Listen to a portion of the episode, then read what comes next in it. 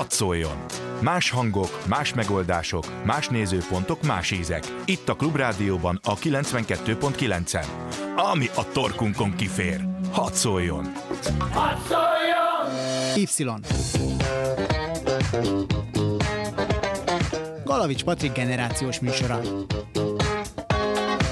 Állandóan azt a rohadt telefont nyomkodják. Köszöntöm a hallgatókat, Galavics Patrik vagyok, ez pedig az Y. A mai adásban olyan vendégeket hívtam, akiket nagyon sokan irigyelnek szerintem a szakmájuk és a lehetőségeik miatt, nem elfeledkezve arról, hogy komoly teljesítmény és tehetség szükséges ahhoz, hogy valaki sikeres legyen ebben a szakmában, amit ők művelnek, ami nem más, mint a programozás. Az utóbbi évtizedben a fiatalok körében nagyon megnőtt a, a programozás, meg a, meg a mérnök informatika és minden hasonló szakmának az ázsiója de hogy mennyire van túlmisztifikálva akár keresetek, akár képességek szempontjából ez a szakma, azt fogjuk ma körüljárni a vendégeimmel, Móricz Tamással, a Simonyi Szakkollégium elnökével, és Gedeai Bencével, a a Chaos Tech-nek az egyik elindítójával, arról a, arról a versenyről, amivel szintén majd beszélgetni fogunk, de a, és a Tech Embassy-nek az ügyvezetőjével, amit uh, közösen indítottatok el tulajdonképpen, azt mondhatom? Ö, nem Tamással, de hasonló barátaimmal. Igen, sziasztok! A, igen, köszöntlek titeket a stúdióban. Az adás első, első felében beszélgetünk majd arról, hogy mi teszi a jó programozót, aztán áttérünk majd a Tech Embassy-nek, ennek a, Tech Embassy-nek a, a versenyére, amiről már beszéltünk is, de kezdjük itt ezzel a, a, először a programozással.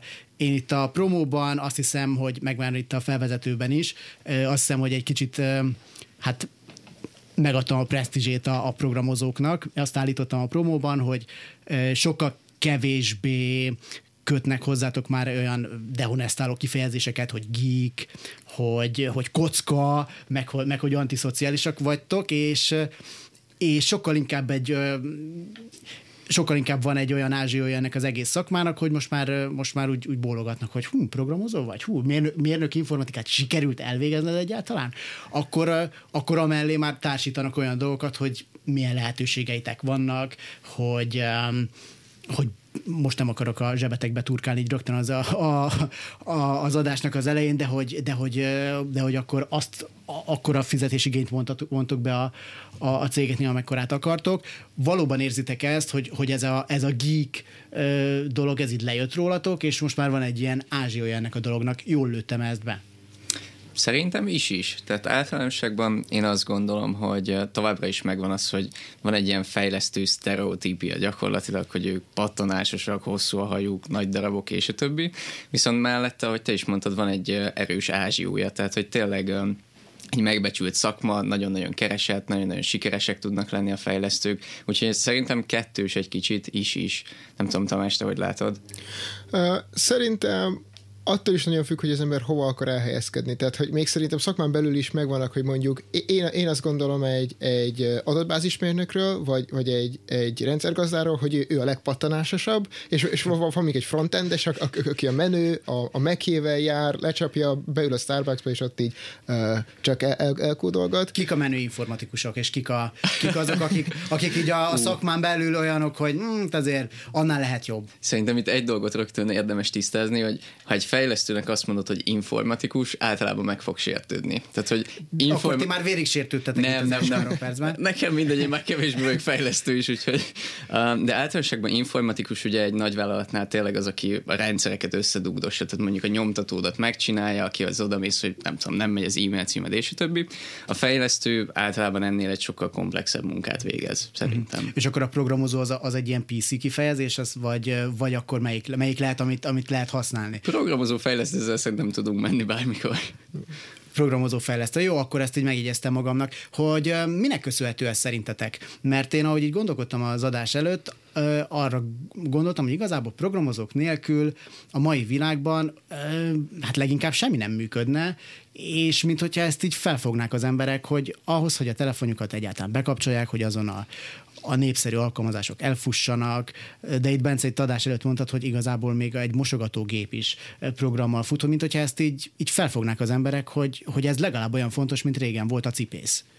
Abszolút teljesen egyetértek. Tehát, hogyha körbe tekintünk, hogy milyen eszközöket használunk, tehát tényleg akár ha csak a stúdióba körbenézek, mindenem villog egy kis LED, a képernyő, a kijelző, a számítógépek, ezek mögött mindenhol való egy villamosmérnök, egy programozó, egy fejlesztő, vagy valamilyen hasonló kompetenciával bíró egyén át. Ugye, igen? Szerintem az a, az a legnagyobb, vagy a legnagyobb előnye ennek a szakmának, és amiért, amiért nagyon jó helyzetben vannak most az ilyen mérnöki informatikusok vagy villamosmérnökök, mert nagyon gyorsan fejlődik a terület, sokkal gyorsabban, mint egyébként úgy, úgy az átlag emberi kompetenciák fejlődnének. Úgy most általában ez a, ez a teljes világra igaz, hogy korábban 600 éven keresztül egy földműves ugyanazt csinálta. Most hirtelen az elmúlt mondjuk 100 évben, és informatika területén mondjuk az elmúlt 30 évben hatalmas fejlődés volt, és egy olyan réteg tudta kialakítani gyakorlatilag saját magának a, a munkakörülményeket, ahol nem kellett figyelembe venniük azt, hogy másra hogyan működik mondjuk egy, egy munkaipar. Tehát nem kellett azzal foglalkozniuk, hogy, hogy fölküzik magukat a top pozícióra, hanem már rögtön 20 évesen tudtak, vagy 25 évesen a saját céget alapítani, és a saját környezetet kialakítottak. És ezért nagyon más mindentől, ahogy én más uh, ismerőseimben keresztül látom nektek mennyire nehéz tartani a lépést ezzel az iszonyatos fejlődéssel, mert azt szerintem tényleg mindenki látja, hogy mondjuk két hetente a telefonod ráfrissít egy, egy, új, egy új rendszerre, és adott esetben a, a megszokott alkalmazásokat már másképp használod, az már egy átlagembernek is így, vagy egy átlagembernek legalábbis ez már problémát okozhat. Ti meg benne vagytok ennek a, a sűrűjében, és nektek tényleg napra késznek kell lenni. Hogy látjátok, hogy mennyire nehéz ezzel lépést tartani? Én saját nevemben beszélve azt gondolom, hogy nagyon izgalmas. Tehát fiatalon nem, nem úgy áll hozzá az ember, hogy basszus már megint meg kell tanulni egy új technológiát, egy új nyelvet, vagy bármilyen hasonló dolgot, hanem a kihívást látja benne az ember. Tehát jelenleg is én azt gondolom, hogy nagyon sok fejlesztőnek a fejében van egy hosszú lista, hogy mi az, amit ő nagyon szívesen megtanulna. Tehát, hogy nagyon-nagyon sok mindent lehet tanulni, inkább ideje, energiája nincs rá sok, vagy nem találja meg a megfelelő e, forrásokat hozzá. Tehát szerintem tényleg nagyon sokan szeretnek tanulni, és ez nem kihívást jelent fiatalon legalábbis, később, nem tudom, 40-50 évesen akár. A 40-50 éves az már idős fejlesztőnek számít egyébként? Hát abszolút. Szerintem igen, ezt lehet mondani. Csak azért, mert hogy ugye fejlesztők régen is voltak, meg, meg hát nem tudom, a, mindenki emlékszik a, szerintem az első számítógépére, amiket így Magyarországon szerintem a 90-es években lett először ilyen, ilyen dolog, hogy neked számítógéped van, és akkor azon így futott, futott a Linux, meg a Windows, meg, meg az ilyesmi dolgok, a Macintosról szerintem nem is álmodozhatott senki, hogy, hogy valakik azt is kifejlesztették, és valakik már akkor is ezek a, most ezt a szót fogom használni, ne arra ugyatok, de hogy valakik már akkor is a kockák voltak ebbe, ebben a szakmában, és, és hát ez, ez tényleg egy olyan dolog, amiben napra késznek kell lenni, és arra is kíváncsi vagyok, igen, hogy, hogy ezt hogyan látjátok például, hogy egy, egy aki már a 98-as Windowsban is nagy király volt, az még ugyanúgy a, a mai keretek között is nagy király tud maradni? Vagy ebbe is, ebbe is van egy ilyen beleszürkülés ebbe a, ebbe a szakmába is? Vannak, nagyon sok olyan terület van, például banki szoftverek, ahol még nagyon régi kódokat, nagyon régi technológiákat használnak, mert ott pontosan az a cél, hogy ez fixen, stabilan működjön, nem mernek hozzányúlni, és ezért ott, ott nagyon sokan fejlesztő van, akik régen abban a rendszerből tanultak, és nekik nem nagyon kell mondjuk módosítani, tehát mondjuk itt lehet idősebbeket találni, és pont most van egy ilyen probléma egyébként például a, a banki szoftver szoftverekkel, hogy nincsen már ember, aki ezekhez a technológiákhoz értene, mert senki nem akarja megtanulni, mert csúnya, rossz, rossz kezelni, elavult, mindenkinek fáj, hogyha hozzá kell nyúlni, hogyha bármit kell vele csinálni. Uh, és a, a, ahol pedig szerintem mi járunk Bencével, az inkább a, a, a modernebb uh, irányba az informatikának, tehát én is a legidősebb felszegét elkezdtem, szerintem 45-50 éves volt, ők számítanak úgy egy ilyen átlag szoftverfejlesztő cégnél, ami akár le- lehet, hogy tényleg egy nagyobb multi is a, az idősebb rétegnek. Hol jártok Bencivel, hogyha már ezt így felhoztad?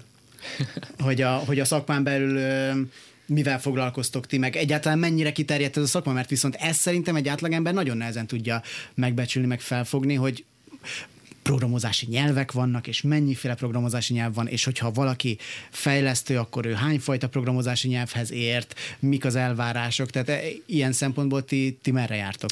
Szerintem egy picit az előző gondolathoz csatlakozva azt érdemes látni, legalábbis én úgy látom, hogy fiatalként inkább sokkal szélesebb körben nézelődik, ismerkedik a, a fejlesztő, seniorként sokkal specifikusabb, professzionálisabb a tudása, tehát inkább szélességi helyett mélységi tudásuk van. És pont ebből szerintem nagyon sok fejlesztőnél, senior fejlesztőnél egy idő után megunják a munkájukat, ugyanazokkal a technológiákkal éveken keresztül dolgoznak, nincsen benne új kihívás. Egy fiatal fejlesztő ezzel szemben azt gondolom, hogy napi szinten új eszközökkel találkozik, új kihívásokkal, és tényleg sokkal szélességibb uh, látóköre van. De hogy konkrétan én hol tartok, vagy tehát, hogy milyen területei lehetnek az informatikának, vagy fejlesztésnek. Fejlesztőnek, vigyázz, nem? Saját csapdámba futottam bele. Én alapvetően egy backend fejlesztő vagyok. Ezt talán úgy lehet elkülöníteni, hogy ha egy weblapot nézünk, van egy frontend része, minden, amit láttak belőle, gombok, képek, minden, ami csillog, és a háttérben a csúnya dolgok, azokat csinálom. Igen, véletlenül meg szokott jelenni, igen, és, igen. Akkor, és, akkor, és akkor én lábú hordok ki egy infartus, hogy ez most micsoda, meg hogyan tudom el, eltüntetni innen, akkor azokat te írod. Igen, igen, tehát hogyha valami, ha velem találkozol, akkor már nagy baj van. Általában Aha. ezt talán lehet mondani. Te? Én, én egy kicsit talán, talán kiegészíteném, vagy, vagy, vagy kitágítanám a szkópot, hogy Uh, ugye, ha akár az egyetemen valaki elmegy mérnöki informatikusnak tanulni, akkor a fejlesztő az, az egy irányzata annak, hogy számítógépekkel foglalkozik, és így nyomogatja rajta a gombokat mert ez úgy, szerintem ez, ez, ez a legáltalánosabb megfogalmazás, amit erre lehet adni. Én, én például a mesterséges intelligencia irányában megyek bele, ahol ugyanúgy egyébként fejleszteni kell egy szoftvert, ugyanúgy egy kóddal foglalkozok, de mondjuk egy sokkal inkább mondjuk matematikai intenzív tudományterület, illetve sokkal kevésbé, hogy mondjam, nincsen annyira ott mindenhol, mint mondjuk az, hogy működik a lámpa, ezért nem annyira általános fejlesztő, inkább egy kicsit tudományosabb irányzat. Annak én, hogy egyébként már mondjuk bármilyen boltot, hogyha használ az ember, ott van mögötte a mesterséges intelligencia. Ha fölmegy YouTube-ra megnézni egy videót, tíz évvel ezelőtt, vagy öt évvel ezelőtt az ajánlott videók semmi közük nem volt az, amit én nézni, nézek, vagy nézni akarok. Most már gyakran azon kapom magamat, hogy az ajánlott videókat nézegetem, mert rátanult arra, hogy én mit akarok nézni. És most már tényleg működik egy ilyen technológia. Tehát amikor így nagyon megijedünk a, a mesterséges intelligenciától, hogy miket dobál föl nekünk a Facebook, és mi alapján, akkor, akkor a mögött egy olyan fickó van, mint te. Igen. Aki már ült számítógépnél, az szerintem nem vitatja azt, hogy ehhez kell egy bizonyos fajta affinitás, vagy ehhez is kell egy bizonyos fajta affinitás. Főleg én mondom ezt, aki aki tudom, hogy ez, ebben nagyon sok minden tanulható, de azért az nem véletlen, hogy, a, hogy volt egy másik srác rajtam kívül még a középiskolában, aki, akit szerintem azóta is az informatika tanár ilyen rossz példaként emleget, hogy, hogy ha valaki nagyon nem tud megcsinálni valamit, akkor, akkor azt mondja majd, hogy figyelj, ezt még a Galavics is meg tudta csinálni, tehát ezt úgy kell nálam elképzelni például, hogy az egyik karácsonyi óra előtt, hogy ezt egy kicsit kontextusba helyezzem, az egyik karácsonyi óra előtt ilyen levezetésként, akkor megmutatták nekünk a Photoshopot, ami azért nem, egy, nem a legegyszerűbb program feltétlenül, de azért nem is annyira nagyon nehéz használni. Na most én nagyon örültem, hogy el tudtam indítani a Photoshopot, és a többiek már csodálatos angyalkákat és, és csillogó hópelyheket csináltak az egészre, én pedig nem tudtam beszúrni egy képet, amit, amin el kellett volna kezdeni dolgozni, ezért nekem egy ilyen péntes verzió lett, hogy ilyen, ilyen narancsárga báránykákat rajzoltam a pata nélküli ujjakkal. Tehát, hogy hogy csak azt akarom ebből, ebből kihozni, hogy ehhez is kell egyfajta affinitás, és kell, ez, kell, egy, kell egy érdeklődés, aminek nagyon korán ki kell alakulnia, és Makai József pár hónappal ezelőtt etikus hackerként volt itt nálam, és ő azt mondta, hogy ilyen, hm, ilyen 8-9 évesen azért ő már úgy programozgatott, meg, elke, meg elkezdte, elkezdett érdeklődni, hogy egyetértetek azzal, hogy ez tényleg ennyire komolyan vevő emberek jutnak el ebben ennyire sokáig, vagy azért, vagy azért a majdnem nulláról, ahol én vagyok, azért itt, itt ezzel is lehetne kezdeni valamit? Hát valamit biztos, hogy lehet vele kezdeni. Én azt gondolom, hogy ez pontosan ugyanúgy, Megnyugtató.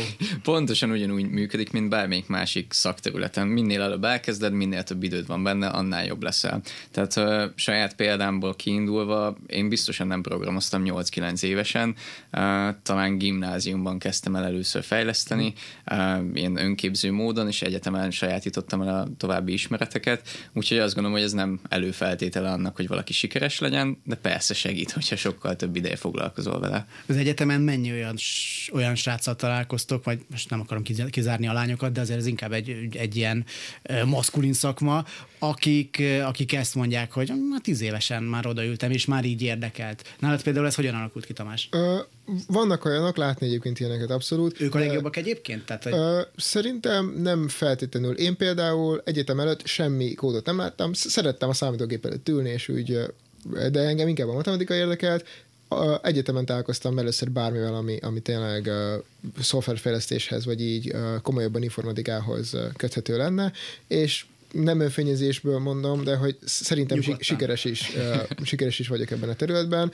Uh, valamelyik amerikai egyetemen, már nem emlékszem, hogy hol, uh, csinálták azt, hogy kezdő, uh, kezdő programozó uh, vagy, vagy számítástudományi uh, hallgatókkal végeztetek el egy tesztet, ami, tehát hogy olyanokkal, akik előtte nem tudtak programozni. És az volt a teszt lényegében, hogy mit ír ki a kód, vagy mit csinál, de hogy nyilván nem volt esélyük megmondani, mert nem tudták, hogy, hogy, hogy valójában hogy működik, csak tippelgettek. De voltak olyanok, akik csak így össze-vissza tippelgettek, és voltak olyanok, akik kitáltak valamilyen modellt a fejükben, hogy szerintük hogyan fog működni mondjuk az a kód, amit látnak, és ez alapján próbálták megoldani a feladatokat. És azt vették észre, hogy akik így konzisztensen töltik ki a válaszokat, ők utána sokkal jobban teljesítenek az egyetemen. Tehát, hogyha kéne mondani talán egy skillt, ami szükséges ahhoz, hogy valaki jó szoftverfejlesztő legyen, akkor az az, hogy képes legyen rendszerben gondolkozni, modelleket alkotni és absztrahálni. Ez az egyetlen képesség, amire úgy tényleg szükség van, és talán nem annyira ez nem annyira ritka egyébként, tehát nem, nem feltétlenül, ez is arra résít rá talán, amit az elején mondtam, hogy most már kikerül itt a geek kategóriából az egész történet, mert, mert ez rendszerben gondolkozni azért elég sokan tudnak. Szerintem az kiderült, hogy, hogy ez rám nem igaz, de hogy, de hogy általában azért sokan jó matekosok például, és a jó matekosok általában jól gondolkoznak rendszerekben. Kicsit térjünk is át a, az oktatásra, mert főleg azért, mert, mert ti akkor úgy tűnik, hogy inkább az iskolában találkoztatok ezzel először, vagy ott ébredtetek rá arra, hogy ezt titeket érdekel. Mit gondoltok, hogy a, a középiskola például ma Magyarországon mennyire készíti fel a, az embereket arra, hogy, hogy aztán az egyetemen viszonylag könnyebben tudják venni az akadályokat, és mi hiányzik az oktatásunkból. Mert azért jó pár már régen volt az általános iskola például, de ezért még most is látta az ember olyan olyan rém történeteket, hogy nem tudom, flopit kérnek a gyerekektől a, a középiskolában, meg nem tudom, és, és akkor így téped a hajat, mm. hogy ez most hogyan van, meg, meg hogy mik vannak benne a, a, a számítástechnika könyvekben, amiket évek óta nem frissítettek, ami nyilván itt egy ősbűn. Tehát, hogy az, hogyan látjátok a saját példátokon szemléltetve akár, hogy mennyire volt meglepetés aztán az egyetem utána? Szerintem nagyon iskola függő. Tehát én gimnáziumban, alapvetően egy gyenge gimnáziumban jártam, volt egy nagyon jó matematika tanárom, és pont ennek kapcsán találkoztam azzal, hogy programozás nagyon hasonló az előbb, hogy beszéltünk róla, egy adott eszközkészlettel kell egy problémát megoldani, gyakorlatilag mint a matematikában. Viszont kimondottan az informatika oktatás részén én pont azzal szembesültem, hogy amikor oda mentem a nagyon kedves informatika tanáromhoz, hogy én szeretnék emelt informatikai érettségit csinálni, kitaláltam, hogy egyetemre szeretnék menni, fejlesztő leszek, és a többi, és ez meg kell tanulni programozni. És vállamra tette a kezét, hogy Bence, ez nagyon szép és jó, én magam sem tudok programozni. uh, hát ez egy, nem, nem adott túl nagy löketet. Szerinted egyébként elvárás lenne egy informatika tanártól, hogy, hogy legalább az alapokkal tisztában uh, legyen? Az alapokkal egyébként tisztában vannak, tehát ők is talán Pascalban vagy valamilyen hasonló nyelven tanulnak programozni, csak nyilván nem tudom, húsz évvel ezelőtt tanultak meg valamit, amit azóta nem kellett használni, és éppen, hogyha jön egy, nem tudom, törekvő diák, aki ilyet kér tőle, akkor esetleg fel tudja eleveníteni, de pont abban a gyengébb iskolában, ahova én jártam, nem volt meg ez a tudás. De szerencsére volt alkalmam átjárni egy másik iskolába, egy külön szakkörre, és ott tudtunk ezzel foglalkozni. Neked is ilyen vegyes tapasztalataid voltak, Tamás? Uh, én akkor talán a, a spektrum túloldán helyezkedem el, én egy elit gimnáziumban jártam, vagy annak szokták hívni, és ott nem nagyon volt nálunk informatika oktatás, első két évben vagy egy évben volt valami, beültünk a gépterembe és csináltunk valamit, amire nem emlékszem, de szerintem főként a rosszpéciátékok.hu vagy valami hasonló dologgal elszórakozgattuk, elszórakozgattuk magunkat. Szerintem én, én egy reálos osztályban jártam, és nagyon reálos beállítottságom van, ami ehhez tényleg segíteni tud, ez a matematika. Nem azért, mert valaki tudja a színusztézet és okos lesz, hanem mert megtanul gondolkozni. És ez talán ott is megvalósult, hogy elmentünk utána, mit tudom én, magyar OKTV-re, és ott is jól teljesített az osztályának ellenére, hogy mondták fizikatagozatosak voltunk. Mindenhol jártunk, minden nyertünk, boldogok voltunk, mert egy ilyen fajta beállítottsággal próbáltunk hozzáállni. És szerintem a mai fiatalok, meg ez még úgy ránk is igaz, tudják, hogy a floppy-nak semmi értelme nincsen például, vagy tudják, hogy az, amit ott Igen, tanulnak, ez már egyébként 2004-ben is gyanús volt. igen, az, azt, azt, amit ott tanulnak informatika órán, az, az őket nem fogja negatívan befolyásolni. Hogyha van egy érdeklődésük a, az informatika iránt, akkor azt az egyetemen a tudást meg tudják kapni, vagy valamilyen más helyen, de a tudást azt meg tudják kapni, és amit pedig fölkészíteni kell, ilyen matematika képzésben, vagy gondolkodási képzésben, arra szerintem alkalmas tud lenni az oktatási rendszer. Tehát, hogy ne, nem azzal van a baj, vagy az semmiképpen nem baj, hogy az informatikai oktatás középiskában nem jó, mert nem is kell, hogy jó legyen. Hát azért szerintem nem ártana, hogyha jó lenne. a középiskolákról beszéltünk most, a hírek előtt már nem nagyon van időnk, hogy áttérjünk az egyetemekre, de majd onnan fogjuk folytatni. Minden esetre azt azért az nekem egy kicsit így meglepő volt, hogy nem az informatikát említettétek így elsőként, ami, ami fontos, hanem a, hanem a matematika. Ezek szerint akkor a, a matematikát érdemes jobban nyúzni? Abból, abban jön ki inkább az, hogy, hogy ebben ki lehet jó? Szerintem, ahogy Tamás is mondta, ez a készségeket tudja megadni. Tehát azt a fajta gondolkodásmódot. Szerintem az egész programozás egy gondolkodásmódról szól, semmint konkrét eszközök ismeretéről. Jó, akkor a hírek után majd innen fogjuk folytatni Gede, Gedai Bencével és Móricz Tamással. Y. Galavics Patrik generációs műsora.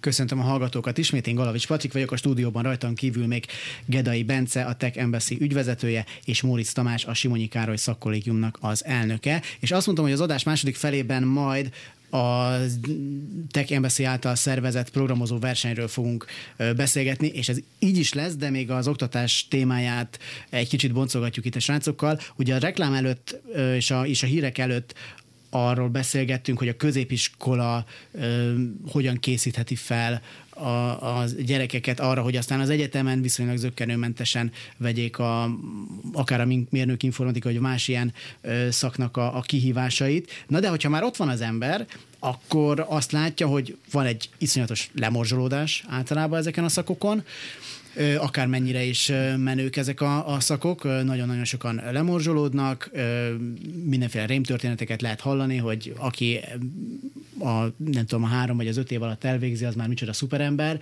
mert hogy igazából ezt úgyse lehet annyi idő alatt megcsinálni. Ti, nektek sikerült? Egyébként ezt hadd kérdezem meg. Igen. Mi szerintem mind a ketten egyenesbe végeztünk. E- együtt végeztünk. Ez mennyire, gyakor, mennyire gyakori egyébként? Tehát, hogy mennyire, mennyire rémtörténet az, hogy ott a, a lelkedet is kizadod tíz Azt év alatt? nagyjából a, a hallgatók harmada végzi el egyenesben.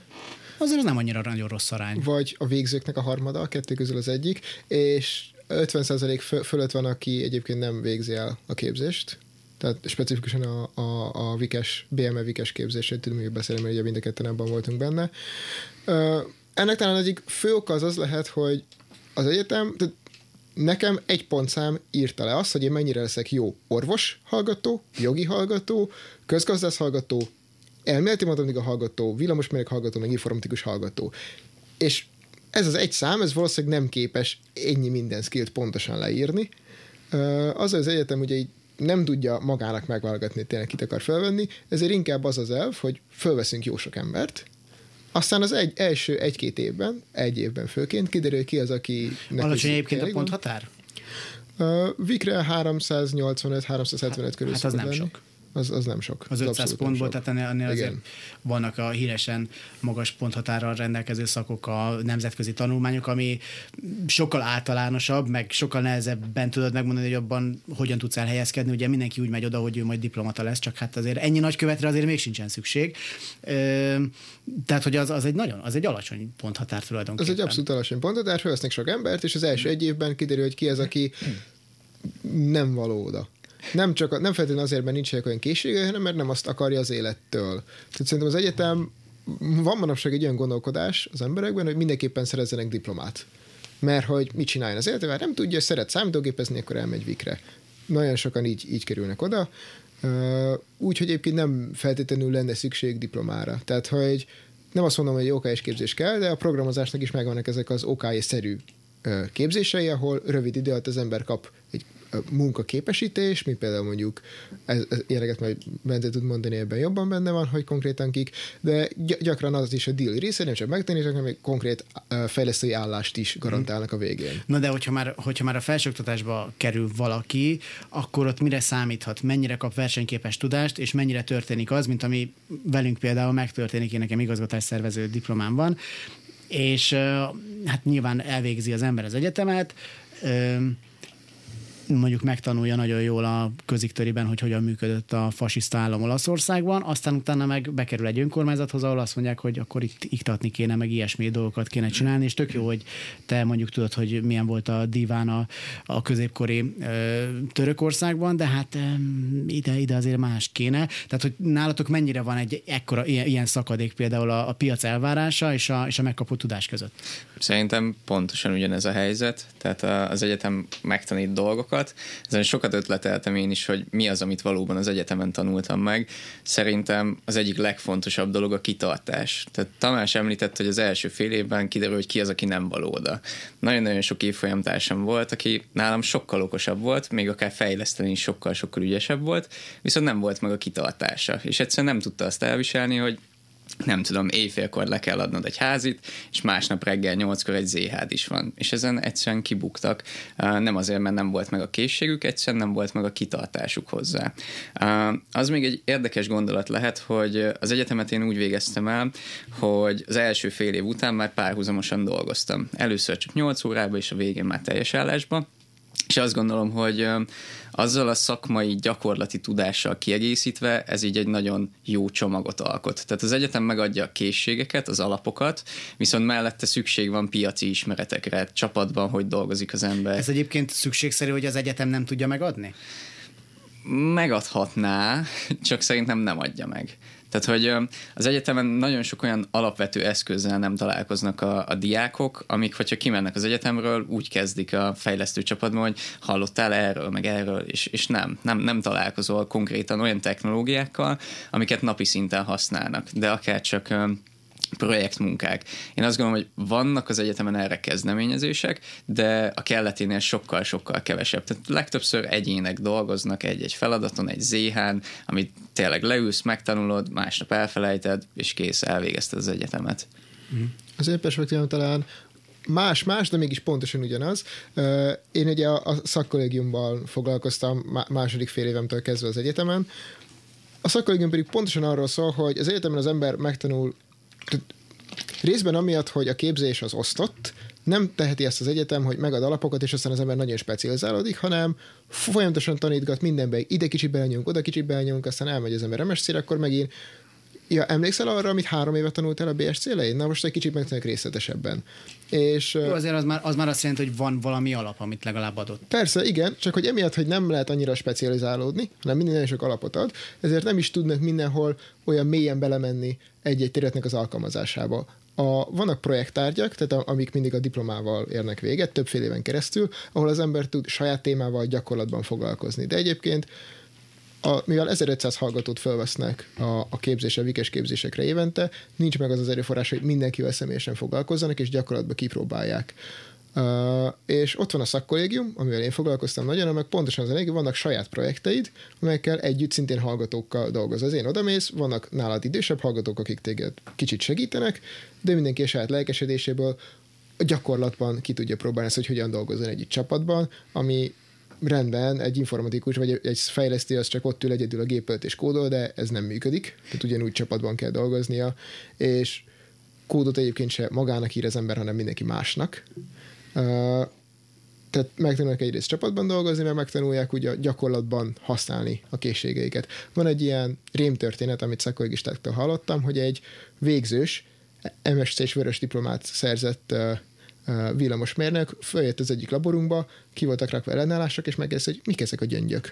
Mert ő még, ő még nem látott ellenállásokat ugye a villamosmérnöki képzés Még során. én sem, de hogy jó, hogy, hogy, hogy egy villamosmérnöki képzésen ez... Igen. ez Mert ő mondjuk más dologgal foglalkozott. Viszont az egyetemnek megvan az a, az a lehetőség, esélye, amit sokan ki is használnak, hogy elméleti témák, tehát hogy mérnöki tudományként kezelve a szoftverfejlesztést, meg a teljes informatikát, el lehet mélyülni egyes területeiben, és esetleg háttérkutatásokat végezni, amit egy egyetem meg tud adni, de egy céges környezet abszolút nem. Ez izgalmas, amit Tamás mond, hogy az egyetemen tudósokat tudnak képezni, és ez nagyon izgalmas. Tehát őszintén szólva, amikor uh, én gimnáziumban azért tanultam, hogy legyen sok pontom, hogy bejussak a legjobb egyetemre, ahova szeretnék, és akkor bejutottam a BME-re, és azt gondoltam az egyetem legelején, hogy én ezt itt elvégzem, megcsinálom az alapképzést, a mesterképzést, doktorét, utána nem tudom, professzor leszek, fehér köpenyben, szemüvegben, kijövök, és tényleg minden nagyon jó lesz. És uh, tényleg a legelső fél évben szembesültem vele, hogy hát ez, ez nem így fog történni. és egy nagyon izgalmas, nyilván várható volt, hogy ez nem így lesz, de egy izgalmas tapasztalat volt, hogy tényleg én is azt vártam, hogy az egyetem kézzel fogható tudást fog adni, piacképes tudást, de nem feltétlenül így. Tehát Tamács is, és talán én is azt keres keressük, hogy az egyetem mellett mindenképpen érdemes valami egyébbel is foglalkozni, ami gyakorlati tudást tud adni. Azt hiszem, hogy ezzel fel is vezetted azt, hogy mi a Tech Embassy és mi a Chaos Tech. Ez egy izgalmas kérdés, hogy szerintem nagyon jó átvetés, mert, mert, mert, hogy, a, mert, mert, amennyire, mert amennyire a Chaos teket én megértettem, ezt a versenyt, az pont ez a gyakorlatiasság Abszolút. volt adná meg, ami, ami hiányzik a, az egyetemi képzésből például. Most kérlek erről beszéltek egy a, kicsit. Szerintem itt értünk össze ta, Tamással igazániból, tehát a, az egyetem mellett nagyon-nagyon sok verseny van, amikre lehet járni, és azt gondolom, hogy az egyetemen mindenkinek megvannak a kisebb-nagyobb baráti társaságai, ahol együtt csinálják a házit, mennek ZH-re és a többi, és versenyekre is. Na most Tamással mi is nagyon sok versenyre jártunk, és pont azt láttuk, hogy algoritmus elméleti versenyek vannak, ami egy matekos téma, ami azért izgalmas, mert az előbb beszéltünk róla, hogy a fejlesztői készségek valószínűleg matematikához is köthetőek akár. Viszont szerintem azt is érdemes látni, hogy egy jó fejlesztő nem csak és kizárólag algoritmusokkal dolgozik. Tehát említettük, hogy nem tudom, csapatban dolgozik, dokumentációt ír, olvas, teszteket kell írni, hogy tényleg működjön az a program, nagyon sok nyelvet kell ismerjen, és a többi. És hogyha megnézzük, hogy milyen versenyek vannak jelenleg a piacon, azt lehet mondani, hogy szerintem 70-80 százaléka algoritmus elméleti verseny. Mm. És mi is voltunk ezeken, őszintén szóval nem tudtuk megnyerni őket sose. Tamás jó matekban, én kevésbé, de nem tudtunk nyerni, és elkezdtünk azon gondolkozni, hogy hát tök jó, milyen lenne egy, egy olyan fejlesztő verseny, amin mi szívesen részt vennénk. És gyakorlatilag ebből született meg a Chaosteknek a, a koncepciója tényleg évfolyamtársakkal elkezdtünk ezen ötletelni, hogy hát mit is lehetne csinálni, milyen egy jó fejlesztő, és a többi, és valahol olyan arra jutottunk, hogy tényleg egy nagyon átfogó készség, halmaz, gondolkodásmód, probléma megoldó készség az, amit talán érdemesebben keresni, és erre felépítettünk egy, egy versenykoncepciót még 2017-ben, a, ami körülbelül arról szól, hogy van 12 feladat, mindegyik feladatot ipari partnerek biztosítják, és ezen kell, ezeken a feladatokon Elég kell... nagy cégek, ezt tegyük hozzá, most nem fogunk itt reklámozni, de hogy mindenki által ismert cégek ezek legtöbbször. Abszolút. Informatikában piacvezető cégekről beszélünk, tehát azt is látni kell, hogy az ipar részéről egyértelműen van igény arra, hogy találkozzanak fiatalokkal. Tehát, hogyha értékajánlatot akarunk mondani a káosztekhez, akkor egyrészt a fejlesztőket tényleg szakmailag tesztelni, úgymond, ki, kitolni egy picit, picit a komfortzónájukból, illetve bővíteni az ő piaci ismereteiket, mert eddig nem volt erről szó, de az igaz, hogy fejlesztőként kijön az ember az egyetemről, és tényleg nagyon sok munkalehetősége van, nagyon sok pénzt tud keresni. Viszont maga a fejlesztő semmilyen szinten nincs tisztában azzal, hogy ő hol tud dolgozni, mit tud dolgozni, mennyi pénzt fog kapni érte, milyen készségekkel kell rendelkezni, és a többi. Úgyhogy a Chaosteknél tényleg szeretnénk szakmailag próbára tenni őket, mellette pedig megmutatni nekik, hogy milyen lehetőségeik vannak a piacon, ideális esetben egy olyan környezetben, hogy közben szórakozzanak és jól érezzék magukat. Hogy néz ki egy ilyen verseny pontosan? Uh, még, még egy kicsit én reagálnék arra, amit Bence mondott, mert valamit elkezdett pedzegetni, ami a, a, a tudományos és a mérnöki uh, hozzáállásnak vagy a különbsége, hogy egy szoftverfejlesztő egy mérnök, és nagyon sok algoritmus elméleti verseny, az pedig inkább egy ilyen tudományos hozzáállást kíván, hogy az ember leül, gondolkodik nagyon sokat, nagyon okosan, aztán egyszer csak úgy elkészül. Még mondjuk pontosan, amit a káosztek igényel, az az, hogy megállássék az ember dolgozzon, dolgozzon, dolgozzon, jön egy ötlete, azonnal belevesse magát, utána megnézi, hogy hogy sikerült, meglátja, hogy jól sikerült, akkor jó, rosszul sikerült, akkor megjegyzem, hogy mi volt a rossz, és újra csinálom. És valahol ez, a, ez az a mérnöki uh, hozzáállás, ami egyébként egy valódi szoftverfejlesztőnek szüksége van, hogy olyan rendszerekkel dolgoznak, amelyeket esélytelen teljesen tudni. A NASA-ban 30 év után esetleg tudják, hogy oké, okay, ez a valami mehet az űrbe, mert ott, ott mindennek teljesen uh, fixen, matematikai igazolhatóan jónak kell lennie, viszont általában egy, egy szoftverfejlesztő általában egy mérnöknek nincsen erre meg a lehetősége, csak dolgozik, dolgozik, és folyamatosan iterálnia kell a munkáját. És itt jön el az, hogy a, a káosztekken oda megyünk reggel tízre, meg, meg, meg már előtt, akkor ott meglátjuk a feladatok listáját, három fős csapatok vannak, mi, mi mindig, mikor mentünk, akkor úgy ismertük egymásnak a kompetenciáit, az elején felosztottuk úgy nagyjából a feladatokat, mindenki neki áll egynek, beleveti magát, megcsinál valamit, azt leadja, és utána a többiekkel megbeszéljük, hogy oké, okay, én ehhez a feladathoz nem értek, ehhez egy kicsit, ezt majd csináljuk közösen, majd beszéljünk róla két percet, e, ezt Milyen tudom. feladatok vannak egyébként? Tehát ez, ez az, amit szerintem nagyon nehezen tudunk elképzelni egy ö, földi halandók, fejleszt, akik nem fejlesztők vagyunk, hogy, hogy milyen feladatot kaphat egy, egy fejlesztő egy fejlesztő versenyen?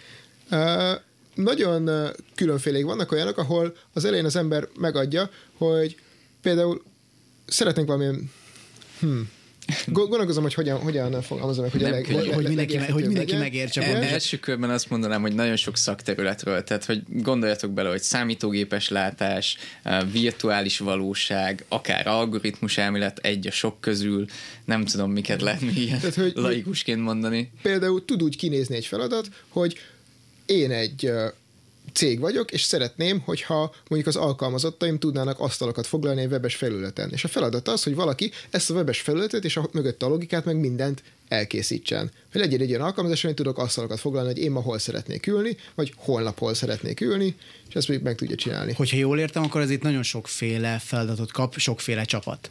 Ö, akkor hogyan lehet eldönteni, hogy itt ki nyer? Tehát egy kicsit, kicsit úgy tűnik, hogy itt az almát kell a körtével összehasonlítani néha. Ez azért izgalmas kérdés, mert szándékosan adunk nagyon-nagyon sok feladatot, és nagyon különbözőeket.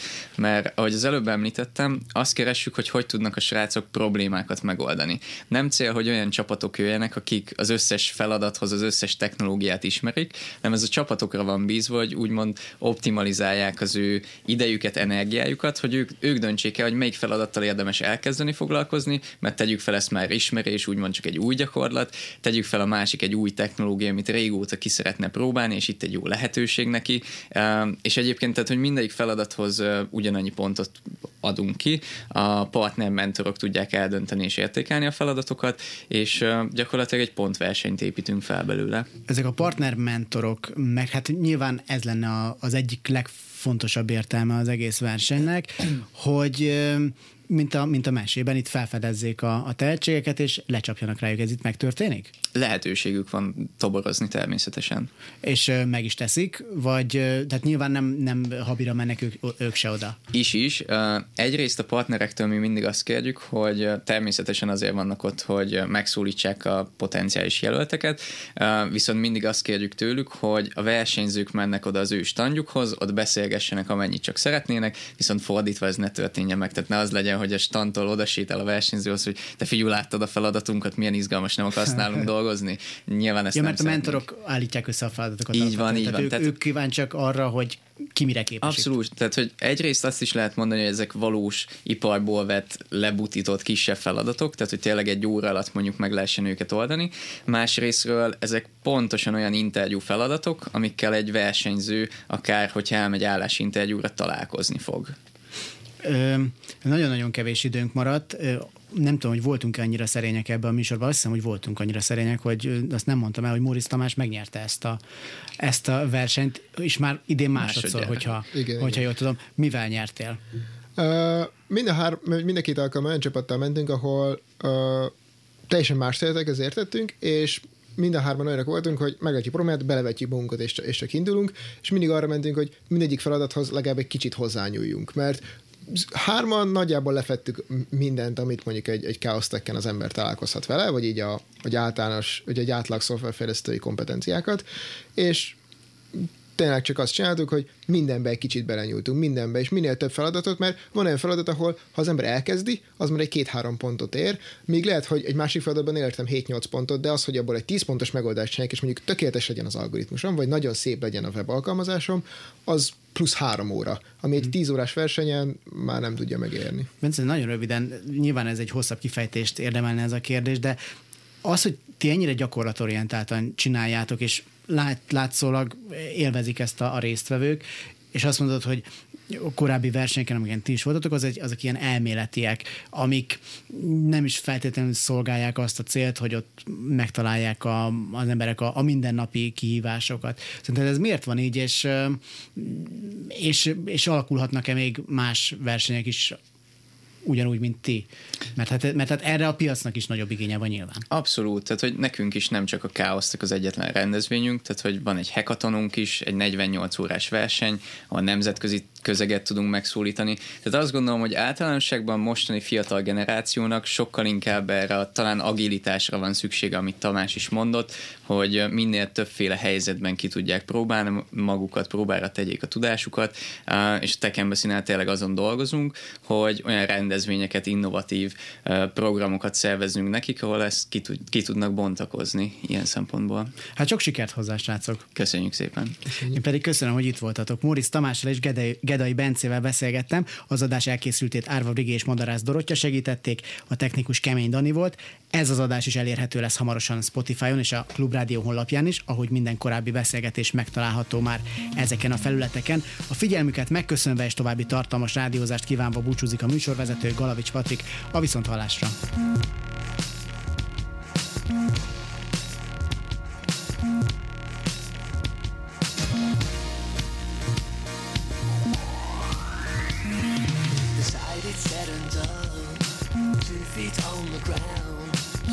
choices I made in order to survive in the wild. We Whistle. Day and hour, waiting for your space. Will you fly inside?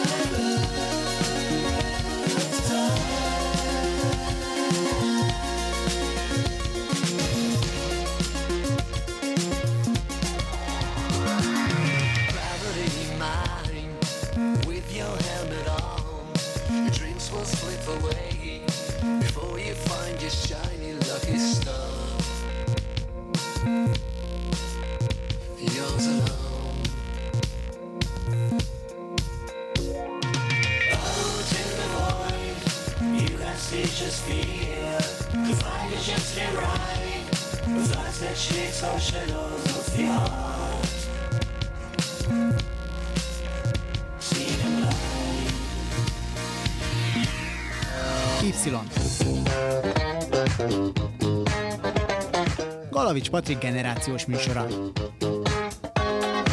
Állandóan azt a rohadt telefont nyomkodják.